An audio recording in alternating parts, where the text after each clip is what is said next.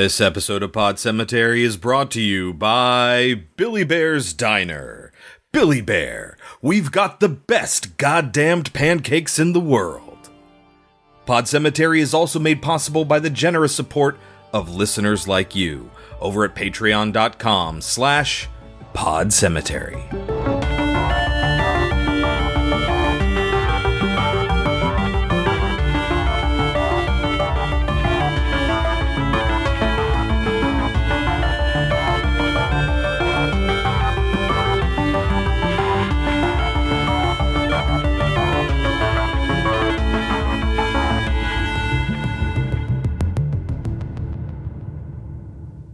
Hello, my name is Chris. My name is Kelsey. And this is Pod Cemetery, where we dissect horror movies like the rotting corpses that they are. And it's a patron's choice week here on Pod Cemetery with creepy bromances as we watch 1986's Henry Portrait of a Serial Killer and 2014's Creep. It wasn't Creep recommended to us. Yes, by Mr. Minifig or uh, Jeff Crevier, Jeffrey Crevier. Uh, thank you very much for the recommendation, actually. Um, this is probably one we were going to watch anyway, but obviously, uh, if our patrons request it, we're much more likely to do it than not. So there is that. Well, he recommended it, and then we put it up with a list of movies for our patrons to choose from, and they chose. Yes. The most people chose that, although This was a pretty divisive one. Yeah, The votes everybody were chose spread across the board on this one. Uh, if you would like to, you know, take a look at what we're presenting as potential episodes and cast your vote as well, make sure you're backing us over on patreon.com slash pod cemetery. Well, let's get started right away with Henry Portrait of a Serial Killer from 1986.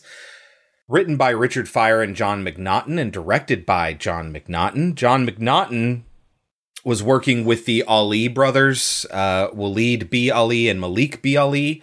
They had done a documentary called Dealers in Death Murder and Mayhem in America about organized crime in Chicago. And they were going to do another documentary about wrestling, like professional wrestling. And then that fell through.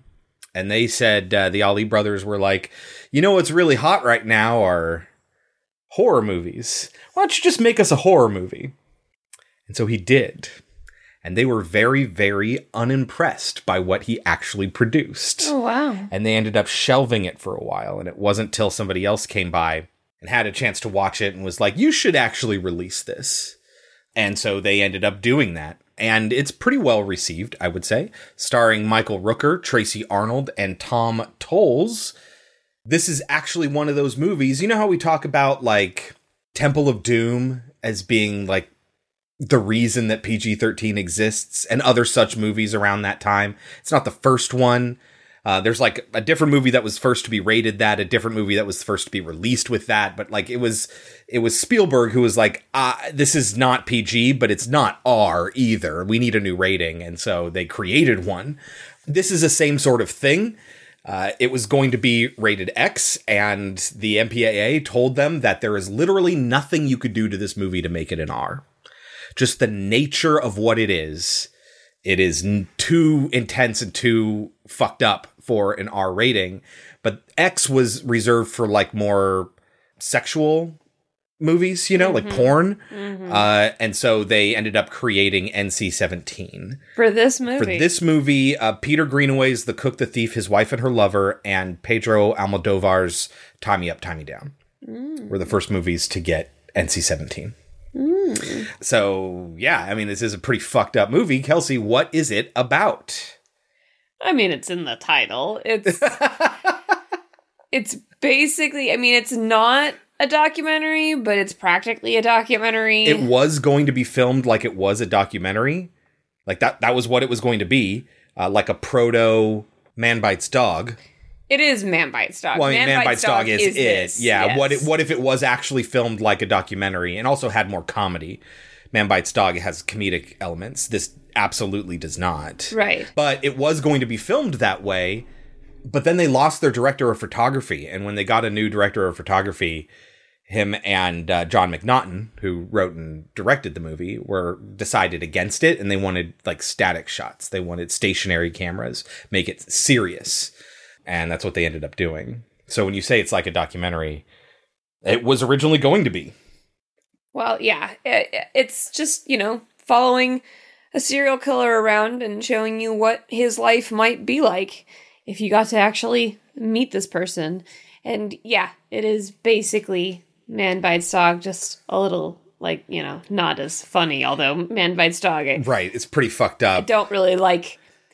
I don't like that it's considered a comedy. I understand why. Well, it has comedic elements. Yes, but I. It's not a comedy, so. Right. No, it is very like all the trigger warnings. You know what I mean? Like this is this is a very fucked up movie, but it handles its subject matter very seriously. And it like we say this is sort of like the creepy bromance week. It is about him sort of being friends with another ex-con and sort of teaching him how to be a killer. That's sort of what the main thrust of the movie is. Which, you know, is basically what Man Bites Dog is. Right, but he's in Man Bites Dog, he's more telling a film crew how he is, and not necessarily is he like a mentor to them. Whereas in this, Henry is sort of a mentor to Otis in a way. The movie is available with ads on Peacock, Roku, Vudu, Redbox, and Freevee, with subs on AMC Plus, Criterion, Shudder, and Arrow. You can rent it for $4, but it's only $3 on Alamo on demand. And you can buy it for $10 on Apple, Amazon, and Alamo on demand, and only $8 on Microsoft. Kelsey, should people watch Henry, Portrait of a Serial Killer? I think it's a good movie, but I would not recommend watching this. It's not a good I get time. it. I get it. There's no redeeming qualities here. This is just a trudge it's through. a terrible time. Yes. yeah, uh-huh. um, but it's very good. It's incredibly I- well I would made. not recommend watching it. No, It is very, very well made. I would say these are some pretty great instincts for a first time dramatic film director. He did some pretty neat stuff, I think, with this movie for having never done it before. And also for being told to just like make a horror movie. The movie is not that gory or bloody, although there are obviously moments. right. It's It's more conceptual. Yeah, it's extremely violent without being extremely violent. There is one scene that is pretty violent, but Yeah. for the most part, it's implied violence, which is enough, you know, just like it was enough in Texas Chainsaw Massacre. Right, Yeah, it has that sort of violent feel to it. Except that in Texas Chainsaw Massacre, that made it tolerable. This movie is still not tolerable. Yeah, because Texas Chainsaw Massacre was mostly sort of bloodless. This isn't bloodless. Um, you see a lot of the aftermath, and that's how they handle it. But the way it's framed is very uh, interesting. There are definitely murders that you see on screen, and uh, there's a lot of callous violence in the movie still, despite the fact that it's not like necessarily all that gory. But again, there are moments of that too. Um, and there's definitely rape and incest and just like seriously all of the content warnings. But if you're okay for that and you're the type of person who's just sort of down to see a a really well made but incredibly dour like depressing movie, I would recommend it. But yeah, it's a hard one to say, yeah, you should watch this. There are a select number of people that I would say that to. You can take our advice or leave it. When we get back, we will talk about 1986's Henry, Portrait of a Serial Killer. Did you really kill your mama? What? Did you really kill your mama? I guess I did. She must have treated you real bad. She was a whore.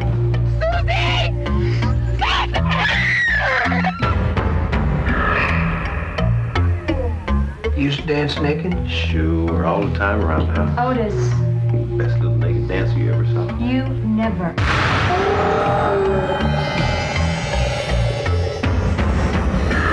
You telling me you never killed anybody before? I ain't saying that. Open your eyes, Otis. Look at the world. It's either you or them.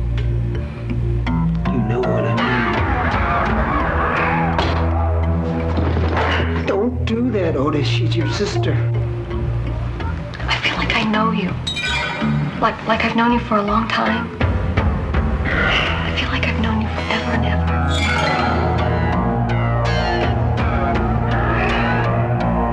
ever. It's like the blood droppings from a deer you shot. And all they gotta do is follow those droppings, and uh, pretty soon they're gonna find that deer. I ain't interrupting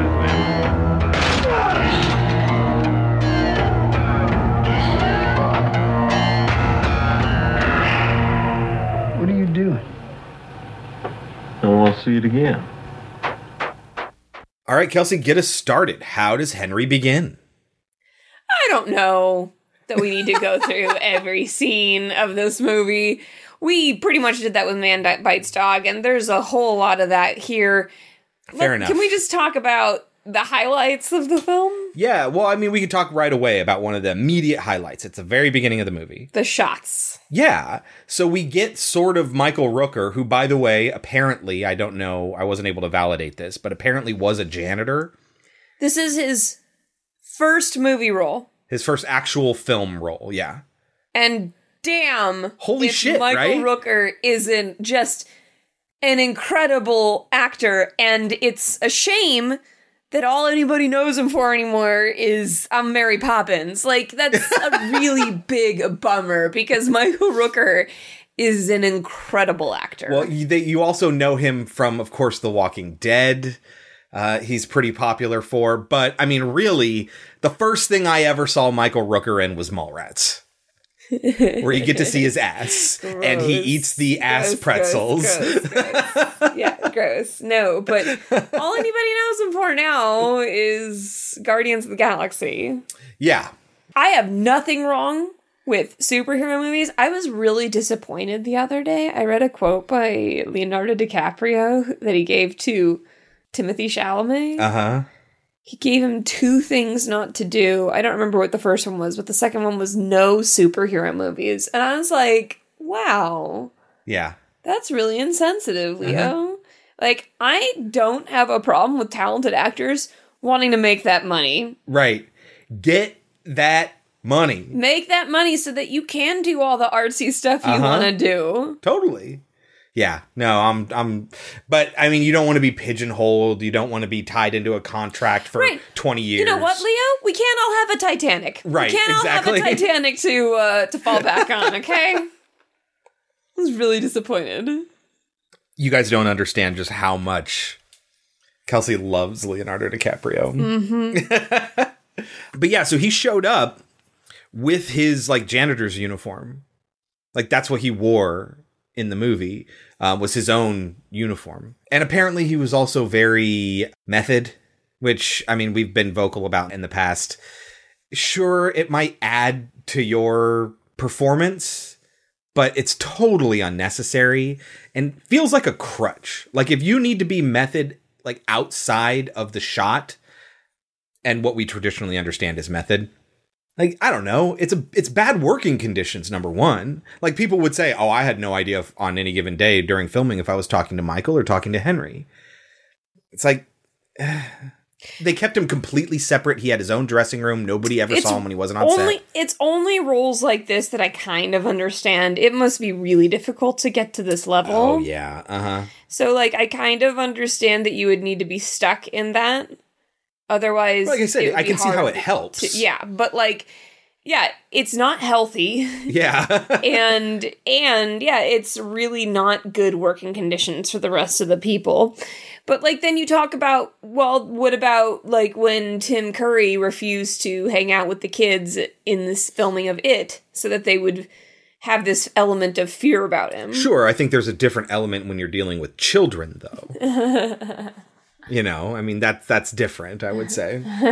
Uh, but anyway, yes. So what I wanted to talk about here were these shots. We just sort of see him go about his day, and that's intercut with the aftermath of these murders. These still moments. The camera isn't still, but everything in the shot is perfectly motionless because we just get murder victims and we hear the audio of the murder happening over the top of the still shots. It's very effective. It's very good. And again, it's intercut with Henry just being a normal dude.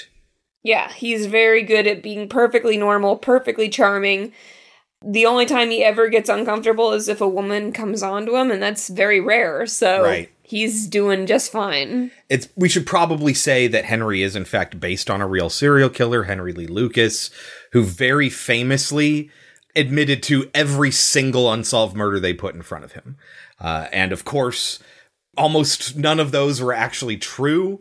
Uh, they only convicted him of so many, and even still, I'm not even sure the authorities are even certain he did all of those. Uh, but they were able to get their convictions. He did, in fact, we'll find out later that um, his dad lost his legs. That did happen to Henry Lee Lucas. That his mom was a sex worker who forced him to watch and would put him in dresses. That did happen to Henry Lee Lucas. And a couple of these murder victims that we're going to see here are set up to resemble real murder victims of Henry Lee Lucas or the ones he admitted to. Well, again, let's be clear. This is all what he said happened to him. And just like the film portrays, you can't really believe anything Right. he tells Mhm. you. You have no idea what was true and what was not true. Even this character, Henry, cannot remember how he killed his mother. Yeah. I killed my mama.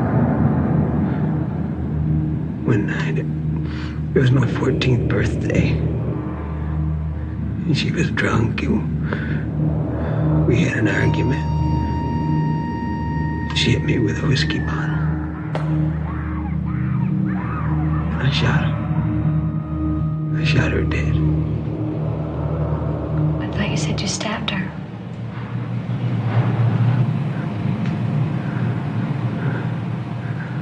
Oh, yeah. That's right. I, I stabbed her. Which then makes the question of did he even do it? Yeah. So, I mean, that's supposedly what he was sent to jail for, but again, that's just what he told Otis. Yeah. So, there's really no way of knowing anything. We only know what the camera tells us, and that, and in real life, we'll never know. Yeah. And this sort of montage ends with him picking up a woman with a guitar case. We don't necessarily, unless she's one of the earlier bodies that we see, or we, a body we see later on in the movie, we don't immediately find out what happens to this woman, other than the fact that when he gets home to where he's staying with Otis, who they were in prison together, uh, he brings home a guitar. Howdy. Hey, Henry. I brought you a present. Where did you get that? Picked it up. So, like, it's really compelling, well done stuff. And you know me, I love a patient film. This is a very patient film. I think, just like most films, most films about serial killers, either the male killer has a sexual reason to kill males, or they kill females. Yeah. hmm That's absolutely here. When it comes to serial killers, we're talking about. Right. But that that's what's kind of cool about Creep. I like that it's not a male killer look looking for females to kill. It's actually about a male killer looking for men to kill and it has no sexual nature at all. So I think that's really interesting. right. It's that. more about male bonding and straight male relationships. But what's interesting about this one is that Henry kind of develops a real relationship with a woman who, you know, she's super damaged from her father sexually abusing her, her mother not caring, her brother obviously also sexually abusing her. So, like, there's a reason that she would be attracted to someone like Henry. Yeah, you get that right away. Like, immediately she's attracted to Henry, and you're like, yeah, I understand that. I, I see how that would happen. Right. But Henry does genuinely seem to like her and does Uh-huh. genuinely not want to hurt her. Which, you know, you've seen that element before. We saw that with American Psycho. hmm What was the other movie that we just saw that we were comparing to American Psycho for that same reason? Hatchet for the Honeymoon was very was the last movie we compared to American Psycho, or rather, we compared American Psycho to it. Oh, right. He doesn't want to hurt the young girl, but then he's willing to in the end. Just like in this, he's willing to in the end, So except for in Hatchet for the memories and that, Honeymoon, yeah. she was a cop. Right? Yeah, she was an undercover cop, Whereas in this one, she is not a cop and she is going to be murdered. or she was working for the cops. I don't know if she was a cop. Right. Either way, yeah, she was undercover. so we have our relationships here, right? We have Otis, who went to prison, what, for drugs? Something like that. Might be a, a violent assault or robbery or something like that. As far as I know, it's not murder. But he was friends with Henry in prison, and Henry got out first. When Otis got out, Henry was looking for a place to live, and Otis let him live with him. We also have Otis's little sister Becky, who's leaving an abusive relationship, had to leave her daughter Lurleen Lurlane. at home with their mom to get away to Chicago and spend some time with her brother so she can make some money, bring Lurleen to her, and just get away from that environment. And they're all sort of living together in this apartment. But while there, she's going to get a job at a beauty parlor as a shampoo girl. And while there, she's going to hear all these horror stories about Chicago. And then she's going to realize, you know what? I actually want to go back. yeah, as much money as I can make here, it costs too much to live here. And she, the way she describes it is that Lurleen would get lost here. There's just too much going on up here. She'd get lost. So it's better if I just go back and deal with everything. The relationship he has with Otis is also very strange. It's it's I guess it's as close to a friendship as he right, can get. it's genuine. Like they're friends. But he also is not afraid to be like, "Hey, stop what you're doing if he doesn't like what he's doing." yeah, Otis is a little bit creepy. He makes lewd jokes at people. He sold drugs to a high school boy and grabbed his leg uh, when uh, they were sampling the product. Uh, at which point the guy punched him in the face. Right, and Henry is the only smart one who's like, "You can't kill him. People have seen you two together." right yeah idiot." exactly and he will at one point grab his sister and henry no hesitation grabs otis by the back of his head by his hair and says don't fucking do that she's your sister Don't do that, Otis. She's your sister. Okay, I was only kidding around, Henry. Tell her you're sorry. Okay, I'm sorry. Now tell her you won't do it again. I won't. I swear, Becky, I swear I won't. Ow! Shit, Henry. Serves you right. Thank you, Henry. It's all right. like no off limits like i don't care if we are friends i am not going to let you do that and otis has to be like okay god calm down and then they end up just going out together anyway after that Yeah. And Otis is a weird character because, like, at first he's all weirded out about killing, but then he's into it. Oh yeah, so they go out that night after that incident and they pick up some sex workers off the street and oh, it's a great moment. So like there's this whole montage of them, a small short montage of them driving around town. And then they go to pick up these sex workers they're speaking to in their car and they're on the street. Uh, and there's this music playing and then as soon as they get in Otis's car and the door closes, that exact moment, the montage music ends and it goes to this sort of quiet, spooky music.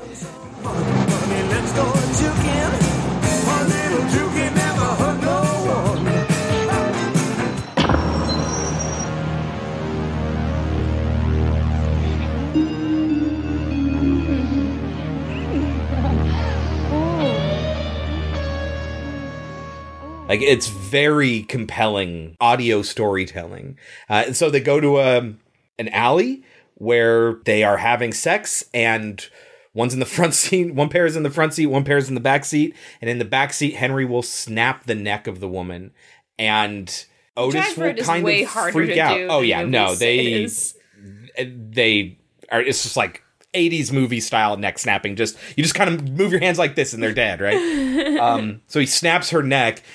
And when the other woman sees it she starts panicking. And henry will reach out and snap her neck as she's screaming and just to see otis's eyes like they're just bugged out like holy shit what the fuck did you just do but we know what we're in a moment. We need to clean this up. We are fucked if we don't deal with this. So Henry has sort of an opportunity to ease Otis into this because he knows Otis needs to be calm and fix this situation. And he's going to sort of ease him into it throughout that process as they dispose of the bodies.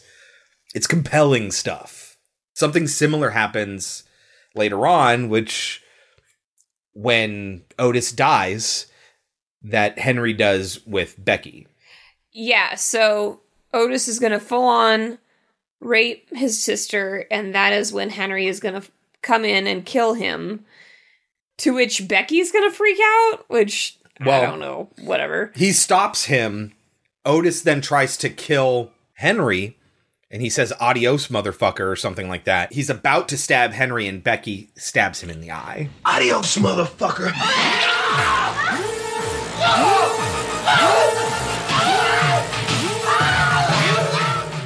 This right here is the most violence you get in the whole entire fucking movie. You get some stabbings, like they stab the TV guy. Well, they full on put a TV on a guy's head. And-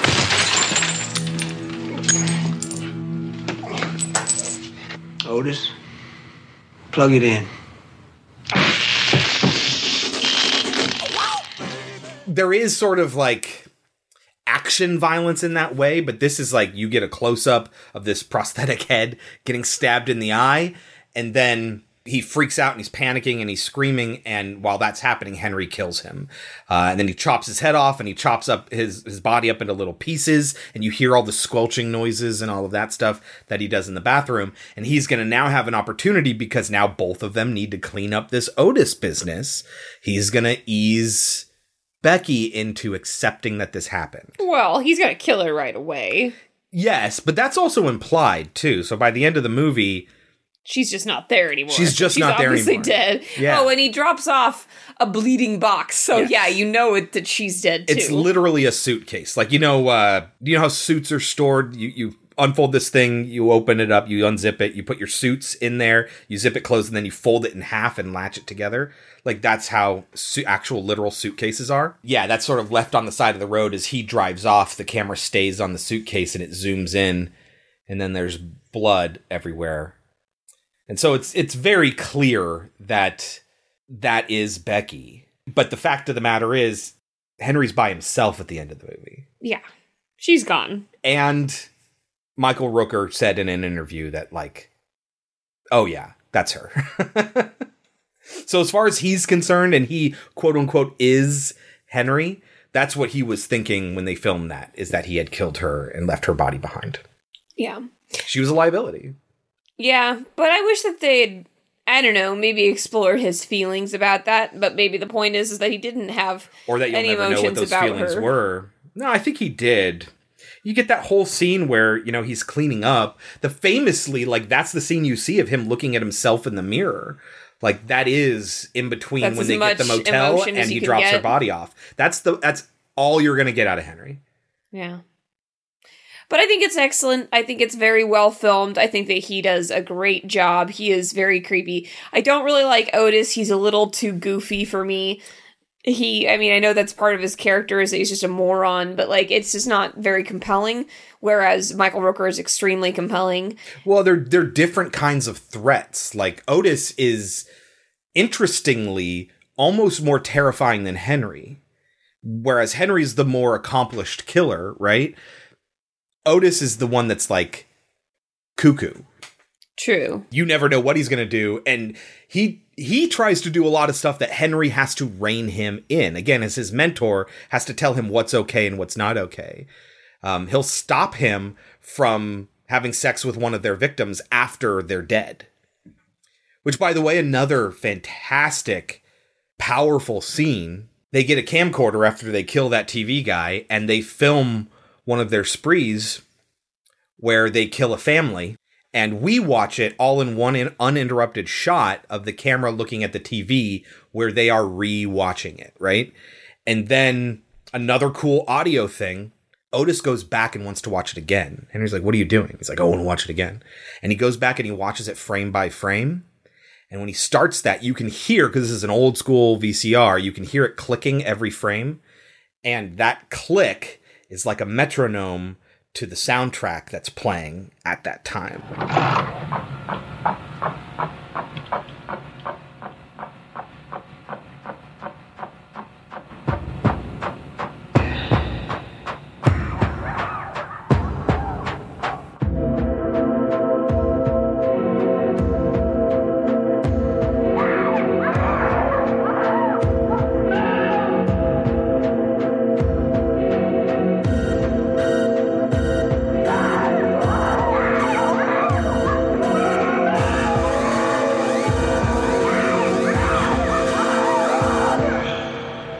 And it's like really effective stuff.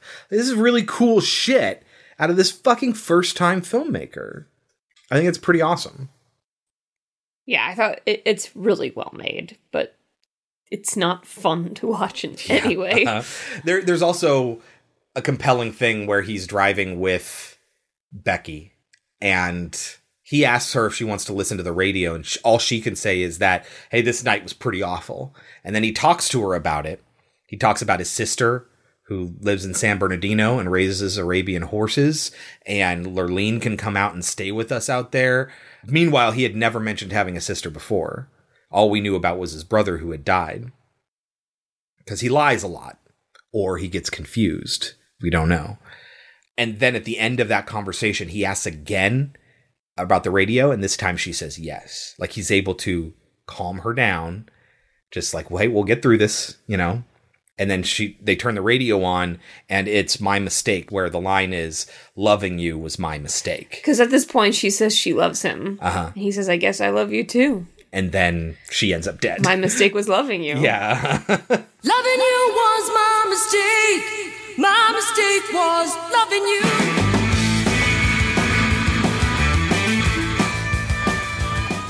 Uh, we also see Waleed B. Ali, one of the Ali brothers that are the producers of this movie.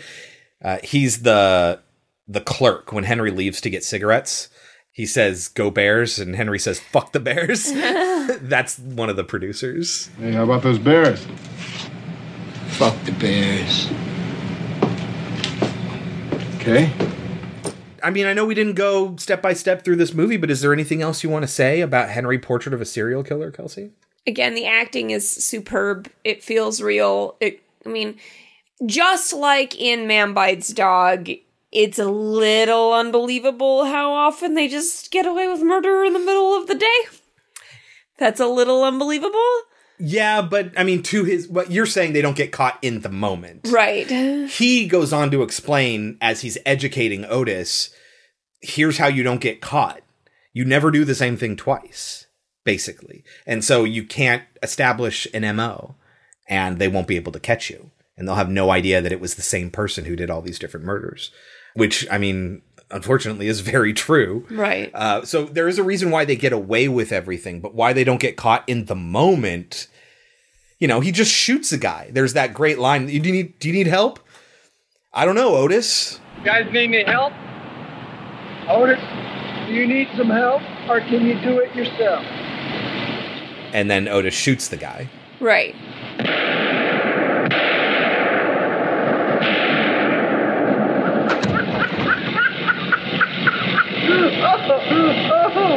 Feel better? Yeah. All right. And it's just like, Yeah, just broad. Well, not broad daylight. It is It the middle of the night. night. They are under like an I mean, elevated fuck, train I or mean, something. You know, we have video camera, we have camera like video stuff of people shooting people. We can't find those people. So I mean, I uh-huh. guess it's it's just hard to believe that you get you could do it so much. But what hey, do I it's know? Chicago in the '80s. Who knows? Uh, also, Henry might not be able to read yeah, that's implied at one point. because Becky's wearing a shirt that just says "I heart Chicago," and he's like, "What does it say?" it's not exactly hard. Right. Anyway, yeah. So, what do you think the movie has on Rotten Tomatoes, Kelsey? I would imagine it's pretty high. I'm gonna guess 93, Eighty-nine. 89. 89. Henry Portrait of a Serial Killer is an effective, chilling profile of a killer that is sure to shock and disturb. A Metacritic of 80. Do you think that that is overrated or underrated? 89 is exactly what I was gonna give it. Yeah, I was probably I, I was struggling over high 80s or low 90s. I might just give it a straight 90. There's just nothing fun about this movie. I- Absolutely I, will not. never watch this movie again. It is I will. Painful and you would you would you would watch this again but you wouldn't watch nightcrawler that's crazy to me There's something creepier about Nightcrawler to me. There's see like I can feel removed from Henry. I can't feel removed from Nightcrawler. i don't understand that at all Well, part of it is because Nightcrawler makes you sit through all these horrible things that Jake Gyllenhaal's character does. You do experience it, and you don't experience everything with Henry.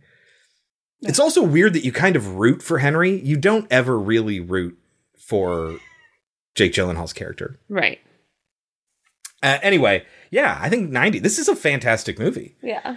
Very, very surprising, very well made. Highly recommend if you have a strong stomach for this sort of thing. But if you're thinking, I don't know about that, then definitely don't watch it. All right, Kelsey, moving on to our modern film, 2014's Creep, written by Patrick Brice and Mark Duplass, directed by Patrick Brice, and starring Patrick Brice and Mark Duplass because it's just these two guys and one woman's voice on a phone. Uh, it's actually produced by BH Tilt or Blumhouse Tilt, which I had to look up. That is apparently their multi platform arm, so they handle things that don't get like traditional theatrical releases for Blumhouse. What is Creep about? A guy is hired to do a job where he spends eight hours filming someone and he gets $1,000 and he has no idea what he's in for. The movie is available with a subscription to Netflix, but you can also rent it for $4 on Amazon Vudu and Apple, and you can buy it for $10 on those same services. Kelsey, should people watch Creep? Yes. Yeah. I think Creep is very good. It's very creepy. Duplass is amazing. I think it's also really good, especially for its time. In 2014, I feel like it was like I didn't watch it back then, but it just feels like a movie that would be perfect for that time. You know, it's a a new twist on a found footage movie. And Mark Duplass, like you say, he is great. I think the first thing I ever saw him in is I think I had to figure it out because I'm like, this is not what I know him from. I know him from the one I love, which I think came out around this time. Like right after this. It's also Yeah. a very good movie. But so is Safety Not Guaranteed, and that came out before this. Yes, yeah, that was like his big first thing that he did was safety not guaranteed. Mhm. But I think the first thing I ever saw him in was the one I love. Why do I feel like it has a very similar plot to Oh, it has a similar story to something that happens in Creep. Kind of. Like the idea of if you have sex with someone you don't know is your husband or isn't actually your husband or as far as you're concerned isn't your husband, is that cheating? Does that what does that have to do with Creep? Well, he tells that story. The story that's not real, Right. but he does tell that story. The one I love is a very good movie. It's very interesting. It's a compelling story, I would say. Anyway, you could take our advice or leave it. That advice being, yeah, you should watch Creep. You should watch Creep. when we get back, we will talk about 2014's Creep. So the reason I've hired you is because I have terminal brain cancer, and I want you to film me to make a video diary for my unborn son. You ready for this? Okay. Joseph. This is called an adventure.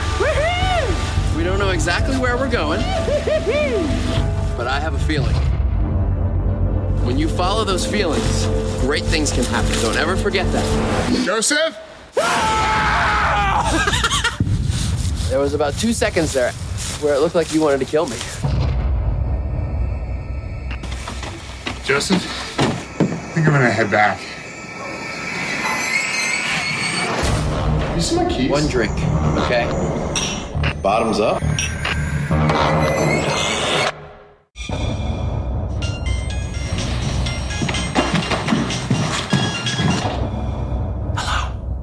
You need to get out of that house right now. Why do you look scared? Don't be scared. It'll all be over soon. All right, Kelsey, get us started. What do you want to talk about when it comes to Creep? So we start with an introduction by the, one of the two main characters. Yeah, the only two main characters. And okay, we'll just say there are only two characters in this movie. There is one other character, and we only hear her voice on one phone call, and that's it. So there's Joseph, who is Mark Duplass. You sure that's how you say his name? Yes, there's two S's. It might be Duplass, but it's not Dupla. Because there are two S's. Duplass. uh, and uh, Patrick Brice is the director slash the cameraman. That's his name is Patrick. uh, Aaron is the character's name. Sorry, Aaron and Joseph. Joseph. Yeah, Joseph with an F, by the way, Joseph. like a Joseph, Yeah. Just read a book. with Joseph was the Yosef character. was the Nazi. Yep. Mm-hmm. Good Yosef character. was the Nazi. Yep. Good times had by all. So Aaron, then he was Yeah. the director. he was the director of the movie. Yeah. Okay, that might be why his acting is Not as good. not as good. Yeah, for sure. He's also a little sillier. Like I think his because a lot of this stuff is improv. It's not just scripts that they memorized. So it's also why his improv is a little bit sillier. Apparently, this is something that they showed friends, and the friends like the original cut was like two and a half hours long or something like that. And then they showed it to friends to just sort of like, okay, what do you think? What are your thoughts? And they latched on to the idea that it was a creepy psychological horror more than that it was a dark comedy. And I think some elements of dark comedy are still here and they just don't hit right. They don't hit as comedy, but I think that that works in its favor. Right, but in Aaron's case, there's more of that comedy there, like the silliness, the absurdity, and some of the things he says, Mm. some of the stories he tells when he gets his moments that are Oh. like, this feels out of place. About like the pissing of his pants. Yeah, and stuff but like, like, that. I, I think it's supposed to be that he feels super vulnerable with this guy and then he realizes he shouldn't have been that way. yeah, uh-huh. You know, it's because the, the truth is is that you never know if people are telling you the truth and you really can't trust anyone. Right. And it's a scary thought. And I actually think that again that works in its favor. It's scary to think that here's this person who has done nothing but lied to you all day Yeah. and you have no way of knowing that. And then you just or you feel like, well, they've been so honest with me, I should be honest with them. yeah. But like I feel like everyone has varying degrees of stories, right? And I feel like his is like the depths. Like that's something that you tell your significant other after maybe a couple years. Right, yeah. This is not a like I think I have a deep story that I might tell someone that I just met that like has told me something deep about them, Uh-huh. but it's not that low. Which story in particular are you thinking about? Well, I'm not going to share it here. No, I don't mean your personal one, but from this movie. The story that I'm talking about? Yeah. The peeing of his Oh, pants. the peeing pants story? Okay, yeah. Mm. Anyway, so he tells the camera all about where he's going and what he's doing. Now here is that problem is that if he's that open with the camera, then he's probably been that open with his friends and loved ones. I feel like everyone would know where he's going, what he's doing, and I feel like it would be easy to figure out who did this to him if anybody cared. And I feel like this guy is such a sweet guy that he would have a lot of friends. I'm not sure the point you're making.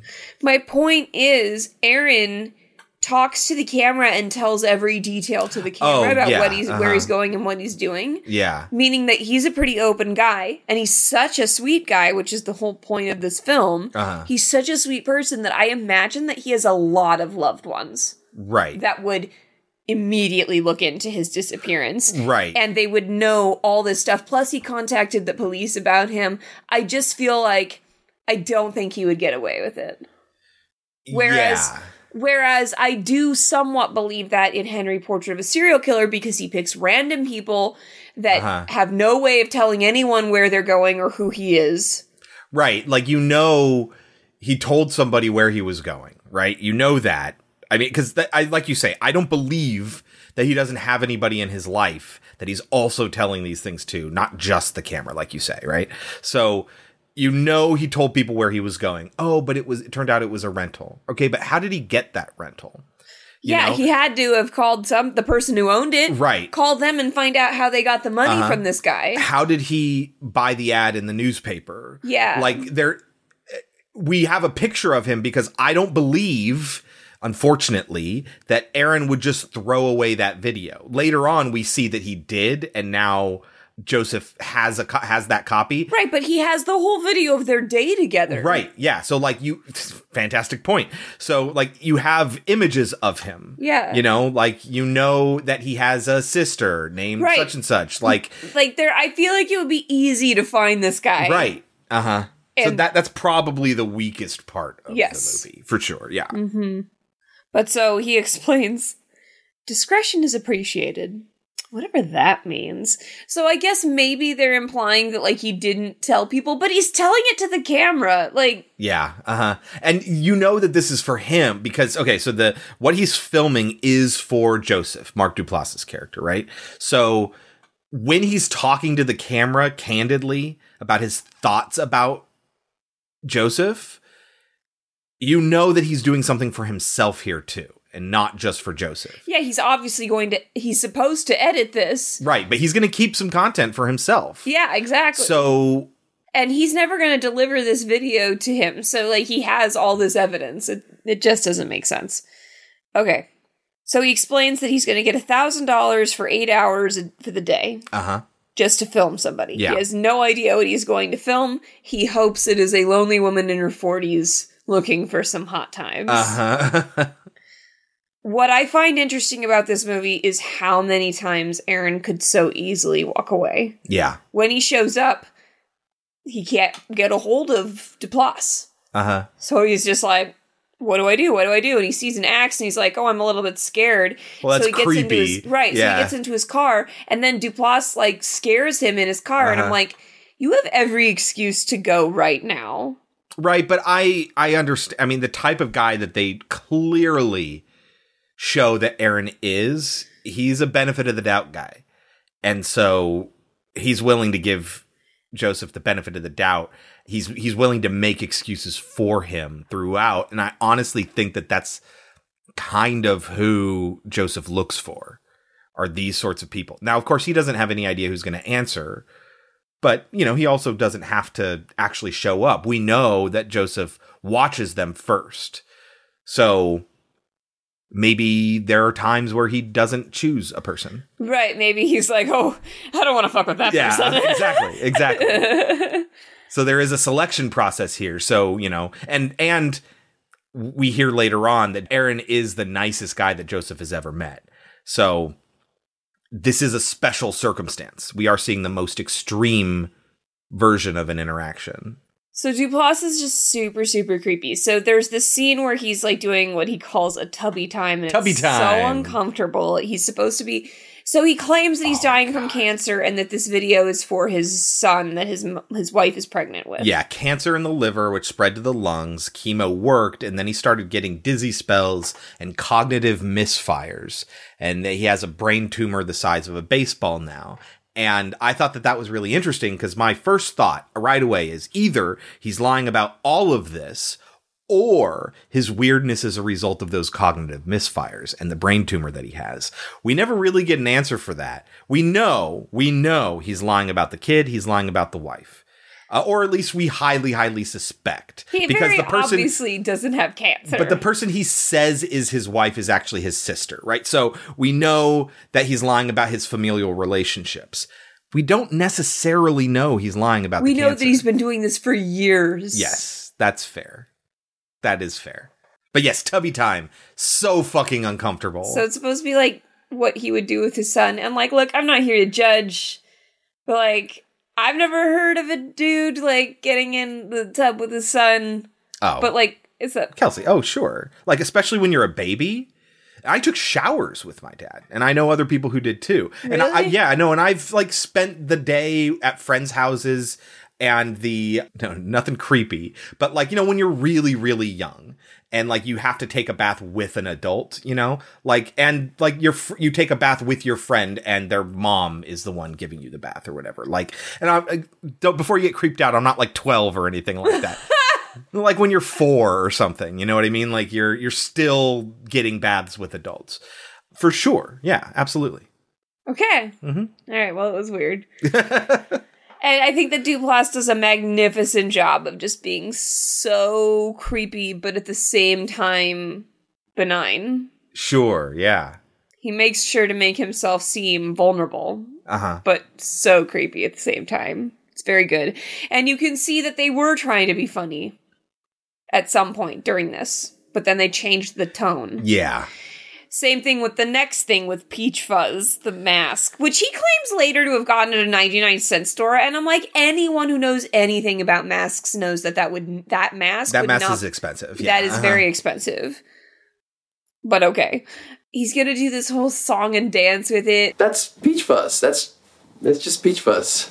Say hello. So uh, Peach Fuzz is the friendly wolf, and uh, my dad created him, and he actually used to have this great this kind of song that Peach Fuzz sings for little kids. Hello, my name is Peach Fuzz. I might look like I eat you up, but I'm as friendly as a rabbit, and I'd make a very good friend. Peach Fuzz, I am here, and there's nothing to fear.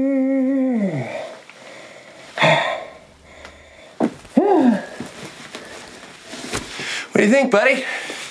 That's Peach Fuzz. Say hi. And then he's gonna later like attack Aaron wearing it. And it's just it's very good and he does a great great great job of being very creepy. Right. It's it's just the, it's the most like outwardly we're trying to be creepy, you know, by having a monster mask in it, but it's still just a dude under that mask and you know the dude, but it's weird how that dude who you already know putting on that mask does have like a, an almost measurable effect at increasing the creepiness factor. Here's my problem with it. Uh-huh. Because this leads to a couple of questions. Now, it could Yeah. very easily be explained away, but they don't. So it leaves me with questions. Does that mask actually belong to Duplass or to the house? Right. If it belongs, I wondered that too. If it belongs to the house, then the person who rented out the house would absolutely be like, "What the fuck? I want my mask back!" Because, the, like I said, that thing did not cost a dollar. Right. Um, well, they probably wouldn't even notice though. It's in a fucking vacation home in a closet somewhere. They probably wouldn't even notice. I don't know. But who would they go to? He he got it under a fake name. He rented it under a fake name, fake identity. I suppose. But if it is his, did he mean for Aaron to find it? Like Aaron finds it randomly. Right. And then he tells him the story. So if Aaron never found it, what would have would the first time that we see it be when He he, just wears, wears it it and later? attacks him? Yeah, uh-huh. So questions. He takes him on a hike. Yeah, to these supposedly healing waters. Yeah, and while they're on this hike, uh, there's a couple of things that happen. Like he asks him if he has anyone like that he can be super or that he someone that he has to like make peace with, and he's like, "Well, I have an ex." To which he says, "What?" And he goes, "I have an ex." He goes, "Oh, I thought you said an axe." Oh And yeah. He uh-huh. goes, "No," and he goes, "I have an axe," and he's just like, "Yeah, like it's weird that you're bringing that up." um, and he's like, "Were you afraid I was going to kill you with it?" He's like, "A little bit," and he's I'll tell you something that's a little creepy about the axe, though. That's just kind of a subtle difference. Is it is a sparkling clean new axe, and you know that's because they just bought an axe for the movie, right? But an axe was out there, embedded into that stump. If it had been used, why was it so clean? So why was it prepared and put out there in that stump if it wasn't used? Like, it makes you ask questions like that. Yeah. This also leads to questions because he's like, oh, it's the magical waters of the heart or whatever. And Yeah. then they actually find a heart. So where did he hear about opening. this? Yeah, like, did he just know about it? And if he keeps going out to this is all taking place, by the way, in Crestline. Um, oh, yes, which we have been to many Oh yeah, we have we have a friend who who used to live out there. Very exciting. So I was like, this looks very familiar. Yeah, and God, you'd be surprised how cheap it is to live out there. Because, if you want to do anything, live out there. you have to drive down the hill, and you have to make that mountain drive every, morning and Every- every night, every day. to go get groceries, and it's rough, but it's so beautiful and Gorgeous. yeah, Lake Arrowhead's right there. Uh, yeah, no, it's it's beautiful. Lake Gregory, it's a pretty great place. But yeah, it's it's surprisingly cheap because it's terribly inconvenient. but anyway, like if he just rents a bunch of Airbnbs out there, like that's just more opportunities to find him, as Henry might say. You don't do the same thing over and over again. So Mhm. how either he goes out there all the time to know that that place is there, in which case he's doing the same thing over and over again, and it's more likely that he gets caught, Or he doesn't normally go out there, and why would he know about this place? I don't know, the internet maybe, who knows. But he seemed to be able to find it, you know, because he tells a story about how, like, oh, we're just letting fate take over and we're just going down these random paths. And then we eventually just stumble upon it because it's the great healing waters drawing us towards them, you know, like, okay, but of course that story's bullshit. So did he really know where he was going and how did he know that area so well Mhm. um and plus they set up that it's supposed to be creepy that now they're they're lost and this guy doesn't seem to care but aaron's obviously worried about it and then he splashes in the water and there's something about just the story of it all that makes him feel more carefree right like, I don't Well, think the movie's also- saying that it's magical waters, but like he he's buying into the myth, right? He, he also knows where the restaurant is right there. Right. No, that's my point. So he knows exactly where they are, and they just It's like he just maybe he just did his right research away. about the area for the for the whole experience. Right. I imagine that this has got to be what he lives for. You But know. there's the buildup of the creepiness of oh oh no they don't know where they are, and Right. then there's zero payoff on that. Right. At no point do they actually feel like shit we're lost. mm-hmm. Because the one time he mentions it, Joseph is just like, no, we're still headed there. And it's just completely waved away. Then when it's like, okay, we're there, but now we got to get back. How do we get back? Oh, I know exactly where we are and I know where this diner is. So, like, But when they get immediately transport there. But when they get to the diner, it's the first real big hint that he's been lying to him. Right. Because the he menu. said he said, "Oh, they've got the best pancakes ever." And then when they get there, he's like, "I wonder what's good here." And he's Yeah, like, uh-huh. "Isn't it the pancakes?" and he's like, "Oh yeah, well, oh, right. Yeah. changed the course. menu." Yeah. and you're like, oh no. And he does admit, like, you know, I've lied. He does admit it a couple times. Like, I've lied about this, I've lied about that. And it's always a manipulation to get uh, Aaron back on his side. Yeah. It's one once he's like lost his trust, he's like, you know what, you're right, I have lied to you, but it's like now that I've given you the truth, you're back on my side. And it's like, no, that just means that you've lied to me more than once. right. Oh, we didn't mention that he does carve J plus A in a heart on the rock when Joseph has the camera filming Aaron in the pool, the natural pool, which is, you know, a sort of nod to what's going to come later. You're just thinking this guy is overly affectionate to another dude, not in a way that's like, oh, is he is he gay? But Aaron's No. not gay. No, it's like I actually love too much too fast. I love that there's nothing sexual about this Right. at all. But th- I don't think the movie's trying to imply that it would be creepy if he was gay. I think even if he was gay, they met a couple hours ago and he's already carving J plus A into the rock in a Mhm. heart. Like that's creepy if you're gay or not. Mm-hmm. So it's like it's not like a homophobia thing. So they get back to the house after this long excursion, and it's late, and Aaron is like, "All right, I'm ready to go," because this is after he's this is after he's found out about him taking pictures before he came in. This is after he's talked about peeing his pants, and he's like, "I'm good. I'm good to go." You know. And besides which, remember everybody, it was only supposed to be a eight hours, but. Of course, Aaron, being the nice guy that he is, gets talked into having a drink with Joseph. Mm-hmm. And then while they are having their drink, Joseph tells him a story about like a rape sex moment with his wife that they both enjoyed. And that is Yeah. when Aaron is like, I gotta go. Aaron, Yeah? did I freak you out with my rape story? And then Joseph is like, Oh, but you're too drunk to drive. Oh yeah. Uh-huh. You should just stay here. So that's when Aaron is like, All right, I'm gonna drug you.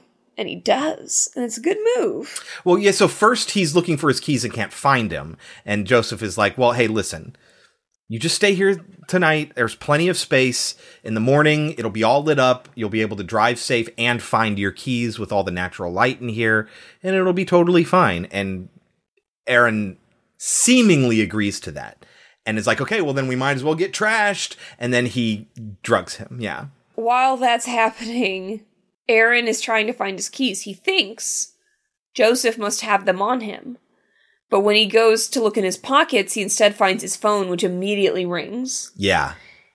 and it is a woman who claims to be his sister and that he might be in danger and that he and Aaron needs to get out of there. Angela was the name that Joseph gave for his wife. So it, ri- uh, originally he thinks he's talking to his wife. Yeah, I'm up here filming at the cabin.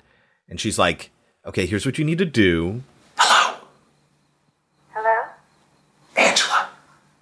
Joseph. No, this is Aaron. Oh, is Joseph there, please? He's. He's sleeping. I'm sorry, who is this? Aaron. Your husband hired me. What? Your husband hired me to film him. For the cancer. Um, where are you right now, Aaron? We're at your house in Crestline. You're where? Ugh. Okay, never mind. Listen, I'm going to recommend that you go ahead and just leave. Right now. What the fuck's going on? Nothing. You just go ahead and exit the house. You will be fine. Lady, I'm trying to leave. I can't find my fucking car keys. Okay, that's okay. Just give me the address of where you are and then just walk out of there right now. Just keep walking, okay? Am I in danger right now? My brother has problems. Brother. Joseph's your brother. But this. Your brother has cancer? Listen to me, Aaron. You need to get out of that house right now. Hello? Hello? Shit. This opens up a whole other box of worms. Why would he still be having conversations with his sister if Does he's on all these murdering sprees? Does, Does she, she know, about it? Like, is she not doing anything about Yeah. it? And if she knows and it's a big issue and she's aware, like, is she just continuing to have conversations with him? Yes, I mean, and you know, this uh, this. Why would she have been calling him? This is another likeness to movies like Henry Portrait of a Serial Killer and movies like Man Bites Dog. There are always people in their lives who know exactly what they're doing Uh huh. and don't do anything about it. And it's it's either a fascination or it's a friendship or it's a it's a sibling. Mhm. You know, like they always have some sort of relationship with other people. And I think that that's an important thing because all serial killers do. Well, yeah, but the reason they have these relationships is because the people that they have the relationships with don't know what they're doing. I, and these, I think these movies are implying that they do. I think these movies are implying. I think these but I mean, movies, Angela knows something. She knows that he is in danger right now. I think these movies are on the side of they all know and they all look the other way because they don't want it to be true. And I think that's a oh, fucked side Oh, I don't take. think that's what Angela's doing. I but I, th- I think the problem is, is that Angela doesn't make any sense because I don't believe. I don't believe that she turns the other cheek. I think she's trying to get in contact with him because she's worried about him. But yeah, in order to escalate the fear element, she needs to tell him, no, you, it's a third party telling you, no, this is dangerous. And not just one of his friends saying, this seems creepy. It's somebody who knows Joseph. But yeah, you get all these new questions now. If she knows that he's in danger, how much does she know? And if she knows, why is she randomly calling him? Because she called her brother. Is she going to have just a casual conversation with him? Is she looking for him? And if she's looking for him, does that mean that there's a place where he normally would be? And if there's a place he normally would be, how does he accomplish all these other murders that we know he's done? Mm-hmm. And so it just leads to a bunch of questions, which maybe they're answered in Creep 2. Because my question is, how do you make a sequel to this and make it interesting? Like, yeah, you could just do another one of these kills. Right. That wouldn't be interesting. So, how do you make a sequel? They would need to delve into that relationship, definitely. Probably. Yeah. Although, from what I saw, isn't Aaron in the sequel? And I'm like, Oh, yeah. no, that doesn't make sense. Oh, is Aaron in the sequel? Oh, I don't know. I mean, I yeah, saw. Joseph's in the sequel. Well, of course. But anyway, he tries to escape, but Joseph is dressed up in peach fuzz and attacks him. Yeah, it's this great moment where Joseph scares him when he goes back out when the call fails. He's not there on the mantle or whatever that he's on. Um, Where he should be passed out. where he should be passed out, and so he goes outside because the the sliding glass door to the outside is cracked, and he looks and he's not there, and then all of a sudden he is death. Ah! It's coming. There's nothing we can do. I don't want to die, Aaron. I don't want to. I don't want to die. oh, Aaron. Oh.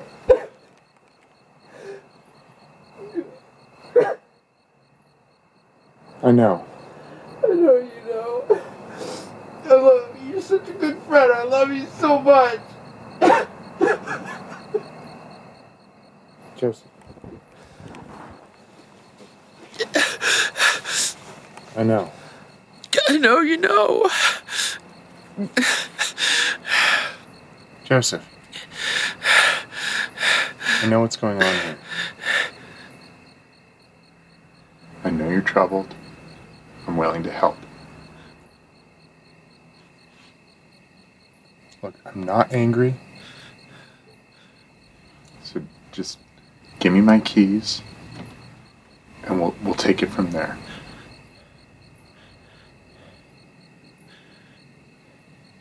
Talk to Angela. and then Joseph just boom, just darts away. And you're like, what the fuck is going on? And and so when Aaron goes to follow him, like looking around every corner, where is he? He sees him standing at the front door wearing the peach fuzz mask, and then he starts like gyrating and growling, and then attacks. yes. Yeah, And you're led to think that he might have died there, but he didn't. yeah. He wakes up and he is home. But we don't see that until after we watch a video of Duplass Oh yeah, burying something. burying something. yes, obviously a What body. a great transition. It's a great transition. That's a really good sort of like, haha, you know? you think that it's him burying Aaron, but it's Yeah. not. Uh-huh. Aaron is watching this video and he's like, I'm a little disconcerted that he knows my address. yes. I, I I'm a little bit in disbelief that he wouldn't film his his ride home. Like, oh my god, this just happened. You know what I mean? Because he drove home. Yeah, like I'm left wondering what the fuck happened there. I'm left wondering why he didn't go to the cops right after that. Right. He goes to the cops and like gives them practically no information and just accepts when they're just like, no, we can't do anything. It's like, I have an entire video of this man. Right. I say immediately, why wouldn't you send the footage to the police? Didn't you have his phone? Because the last thing we saw, he had his phone. Yes, they get into an altercation, but obviously Aaron succeeds enough to get away.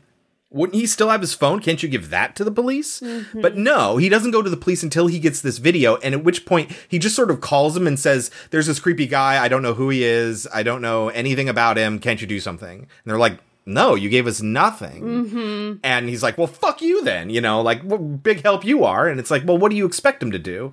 Although they, I, what I expect them to do is to watch your house. You have a credible threat, send somebody to watch your house. Yeah, it's it's a little ridiculous. Right.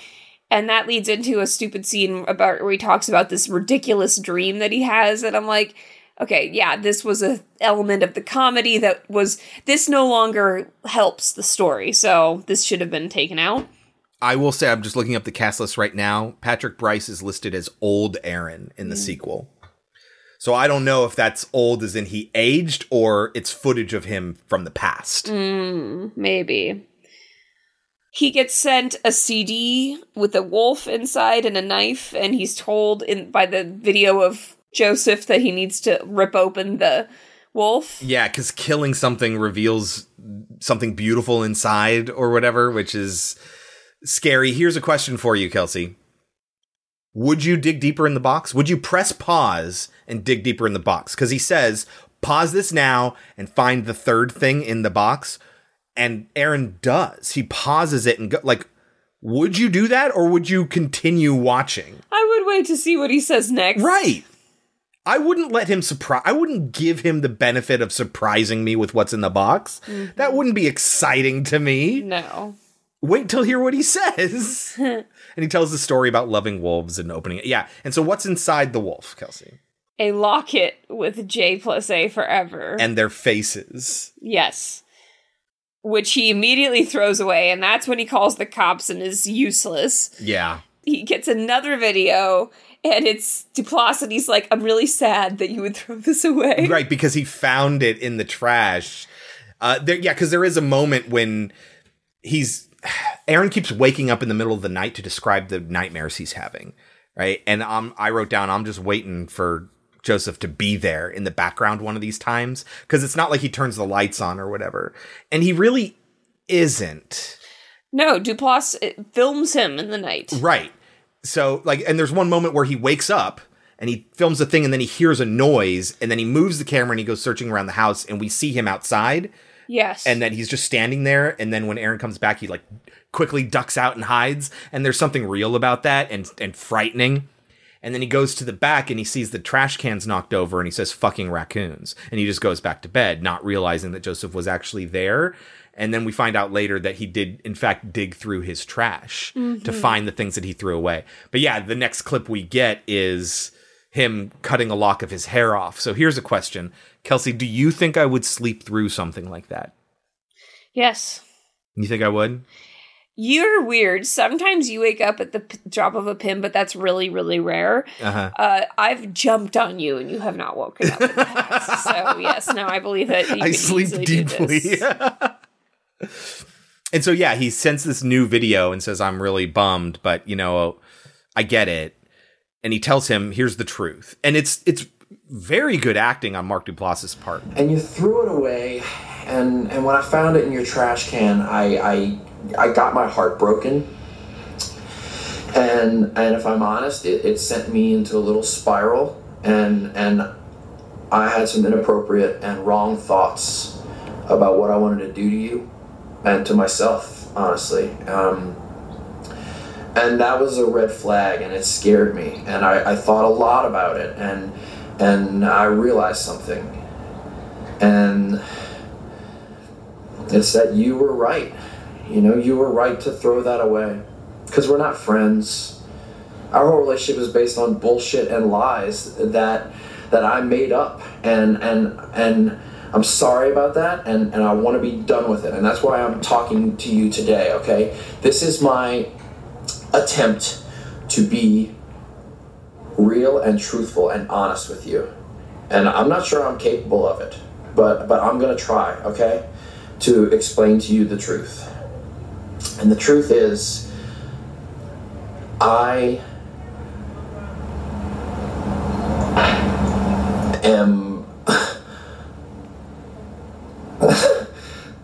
um I- the truth is i don't know. This is hard to talk about you know? I i don't know what's wrong with me. I've always done this. I've i've, I've been pretending my my whole life and it's led me to a terrible place. I don't have any friends. I've burned every bridge. My sisters my parents. I have nothing and i need somebody to talk to. The truth is i am a lonely person and I'm a sad person, and I really need a friend. And you're the only chance that I have. The first time I saw it, I felt the same way I feel now. Would you go? No. No. At the very least, you in your sleep after you changed your locks and he went through your trash and he's found you, your address in the first place, and he attacked you, even though we don't know what he did to you. No. I would at the uh, very least Call not the police. I, at the very least, I would not stay in my house alone, and then even probably more than that, I wouldn't stay at my house at all. Yeah. and then I would consider fucking moving. Mm-hmm. like it's insane that he even goes. But again, Aaron is a benefit of the doubt person, and I have been in relationships where it's like I continue to give these friends chance after chance after chance, and I can name multiple people right now where where that is the case. Until eventually, it's just like, no, I'm not even gonna fucking respond. I don't owe them a response. I don't owe them anything. And at a certain point, you need to realize that. Just cut them out of your life. And you don't even owe them an explanation for why you cut them out of your life. Because if you give them that, they'll latch on again. And so just the reality is sometimes you need to do that with certain people. And he goes. And on top of that, he turns his back to him. And Joseph mentions that. It's because you're a good person. Why didn't you at least look behind you? I mean, it just seemed dumb that you would just sit there. And then I realized why you didn't turn around. It's because you're the greatest person that's ever lived, Aaron. No matter what I did to you, you believed I was good and I would do you no harm. And that is why I will always love you. And why you'll always be my favorite of them all. Why would you turn your back? It's not that he turned his back. He was just sitting at a bench. The yeah, looking out at the water, but where Joseph was going to come from was behind him. He wasn't there yet, and he was going to eventually show up. Why you wouldn't like be aware of your surroundings? Why you wouldn't stay in your car until he shows up? Well, the problem is, is that at one point he actually did look back. It's because somebody's using a chainsaw somewhere in the background. That I appreciated. That's why he doesn't hear everything. But how does he not see him when he's looking back? That's my problem. Where the fuck is he that he can't see him? well, he's hiding at some point. I mean, we comes see him filming him, but like he's super far away, and I'm like, okay, I don't think that he was gone. I, I don't think that there was that long between when he turned and looked at the chainsaw to when Duplass showed up. Yeah. hmm There's a great moment where he shows up in a trench coat. Where- and, Aaron is just on- looking out at the lake. Yeah, he pulls out the mask, Peach Fuzz, Yeah. puts the mask on, and then he whips back the trench coat like he's in a western about to have a duel, and pulls out the axe. And it's a great moment when he like is walking with it, and then he lifts it, and then he switches hands, and then he lifts it up high, and just all of a sudden just embeds it in the top of Aaron's head, killing him. Mm-hmm.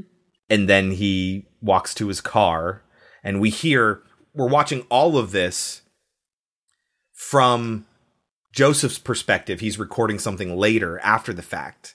And he has a commentary about how this is where he's talking about how much of a good person he is, and he's his favorite. You might be wondering, how does the person with the chainsaw not see any of this? Yeah, I wondered that too. It's out in the complete and utter open. Yeah. And just the brazenness of it. We talked about the brazenness of Henry, but that's And like in the inner city with- Chicago in the middle of the night under a bridge. Like, yeah, okay, fine. This is out in the middle of the day at a beautiful lake where you know somebody actively is because they're people chainsawing something Mhm. and just out in the open Mhm. and nobody sees. I guess he's out of there in enough time. But he's not. He takes his time. Yeah, he really does. It's not believable. And then we get this really cheesy jump scare. Joseph is telling the story about what he thinks about Aaron, and he's like talking directly to Aaron, even though he's dead. Um, you know, about how you're my favorite because you're so nice. Oh, he does it to himself. Yeah, well, but he kind of does both. It it kind of shows the insanity of Joseph where he he jump scares Into the camera. well, he jump scares Aaron's camera that he was filming of that moment, and then that causes he turns the camera immediately onto himself, and then also screams in the same way. And it's like, okay, so is he duplicating that? Why would he be jump scaring the camera the first time? Why would he be jump scaring the camera the second time? It's just like, oh, isn't he insane? sort of moment, and a cheap jump scare to the audience.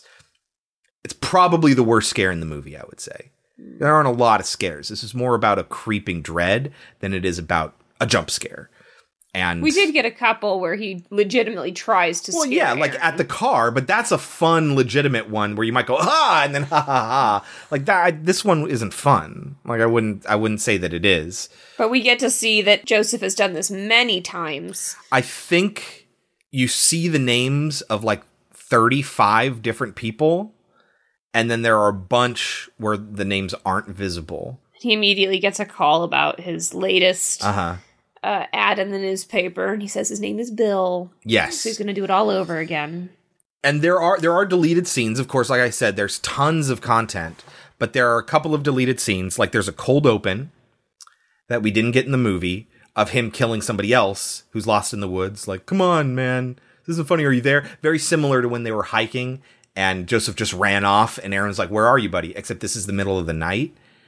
And then he gets attacked by something that you can't see clearly. But if you pause it, you know you're going to see Peach Fuzz's face, right?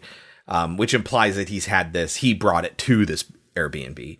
But we didn't get that, and I'm glad that we didn't get that because I think a lot of the brilliance of watching this movie for the first time is that you don't know exactly what's going on. And I think this Mhm. would be just as effective if Aaron wasn't murdered or you don't know if he was murdered, which is why I really like one of the deleted endings. So there are two alternate endings. One is Joseph is at the bench when Aaron shows up.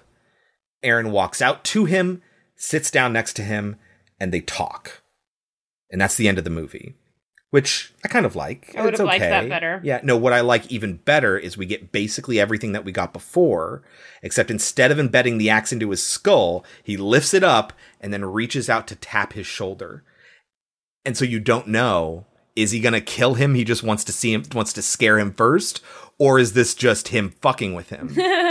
which I also kind of like. And I think if we didn't see that he killed all those other people and we just got the tap on the shoulder, that uncertainty I think would have been much better. I think that was the better ending that they should have left That would have been a good in the ending. movie. Yeah. Um, so in a way, I feel like we got the worst, the worst ending. The first alternate ending is maybe a little bit too cheery, and it kind of diffuses all the tension. I like the second alternate ending where you get the uncertainty, you don't get the diffused tension. It just leaves you, you get no release. Mhm. And there's something awesome about that. And I kind of wish that was the actual ending. So is there anything else you want to say about Creep, Kelsey? I think Duplass does an excellent job. Yes. I think he's so creepy. Yes. Brice is definitely watch. the weak link, Aaron, in this. But I mean, he's good in terms of his direction, I would say, but his acting isn't that great, Yeah. which is fine for the most part when he's not in front of the camera. Right. But he's in front of the camera several times and it's not that good. But you know, whatever. It's just a movie that two guys made for practically zero budget and they got like one person to provide a voice at one point. And so like that's really fucking impressive. Mhm. They made something really really cool. Uh, on fewer resources than the Blair Witch Project had, you know, and it's just something they felt like they wanted and to less do. screaming. Yeah, oh God, and less yeah, repetition. uh-huh, yeah. And I think it's a really good addition to the found footage sort of subgenre of Mhm. horror. Definitely, definitely worth it. I'm glad I saw it, despite the fact that it has, you know, questions that kind of hurt the film. I don't. I mean, no film's perfect, Mhm. and I think still at the end of it, it comes out being a pretty fun time. So, what do you think it has on Rotten Tomatoes, Kelsey? I think I know. What do you know? Isn't it 91? It's 90. 90. A smart, oddball take on found footage horror. Creep is clever and well acted enough to keep viewers on the edges of their seats. It has a Metacritic of 74. So it has a slightly higher Rotten Tomatoes, uh, just by one point, but it has a six point lower Metacritic. So slightly more people said they liked it, but they didn't like it as much as Henry. Do you think that's overrated or underrated? Maybe it's just slightly overrated? Yes. I'm going to give it an 89, just like I gave Henry. Oh, interesting. I think that this only suffers a little bit from a little bit less good of acting on. Yeah, it's not as much of a showcase for acting. You only get the one guy who's like really good. Mhm. Yeah. And I think that there were, like, there were a couple scenes that, like you said, could have been edited. Yeah. I think the ending could have been better. hmm There were a couple questions, but yeah, I think it's very good. So 89. I'm gonna I'm gonna go a little bit lower than that. I think I'm gonna do 84. Okay. I mean, this is in the 80s. It's still fantastic movie.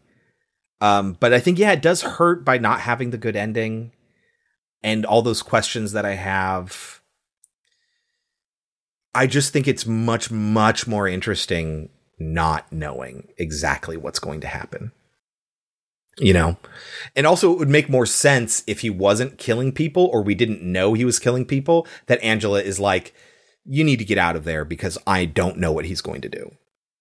You know? So, yeah, I'll give it an 84. Still, fantastic movie. Just, I don't think it's as good. It's quite the achievement that Henry was. Um, still really, really cool on practically no budget and with only two people, just some friends making a movie together. Like, that's awesome. Which is why I do not accept for all these cheesy B movies that are B movies on purpose because it's just people making a movie, man. Like Thanksgiving or whatever. They're just having fun. Like, this is the kind of movie you can get from a couple friends having fun. Mm-hmm. I will not accept Thanksgiving as, you know, what? They're just having fun. I don't know why Thanksgiving is the one that I go to for that, but whatever. Anyway, Kelsey, that is this week. Thank you to our patrons for selecting this. There are a bunch of other combinations that we could have done and that we will most likely get to in the future. But what are we watching next week, Kelsey? Well, it's been a while since we've done kids horror. Yep, it's October coming up, so we're around that time of year. And we're about to do a discussion about kids horror on our patrons only page. Right. So make sure you are signed up on Patreon. There'll be an, our next episode is going to be all about kids horror. And there's a movie that we have not seen, and we haven't done a double feature in a long time. We haven't. So we're going to do a double feature of the Addams Family. Dun dun dun dun. Dun-dun-dun-dun. Okay, let's stop there. uh, yes, Addams Family from uh, 1991 and 2019, a double feature.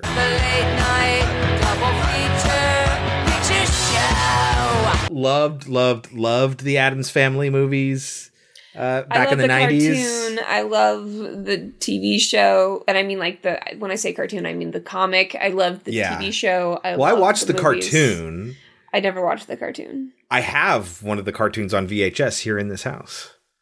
I love the '60s black and white show. I love the Uh-huh. comic strip, and I loved the movies. Right, which is why I'm excited for the new one because it looks like the original comic strips. Here we go with the Addams Family. Yeah, awesome. So that is next week. Until then, you can find us on our website, podcemetery.com, and on Twitter at podcemetery, and of course on Patreon at patreon.com slash podcemetery, where we just posted an episode about our trip to a local horror convention and where we will be posting our next episode all about children's and family horror movies and what constitutes like just a kid's adventure that's scary from actually kids horror. Don't forget to subscribe to us in your podcatcher of choice and rate and review. A five star written review is the biggest help you can give us there. But bigger than that is sharing us with your friends, and even bigger than that is listening in the GD first place. Thank you all very, very much. We love each and every one of you. Until next week, I've been Chris. I've been Kelsey. And this has been Pod Cemetery. But before we go, Kelsey, any last words? Guns are easy to get.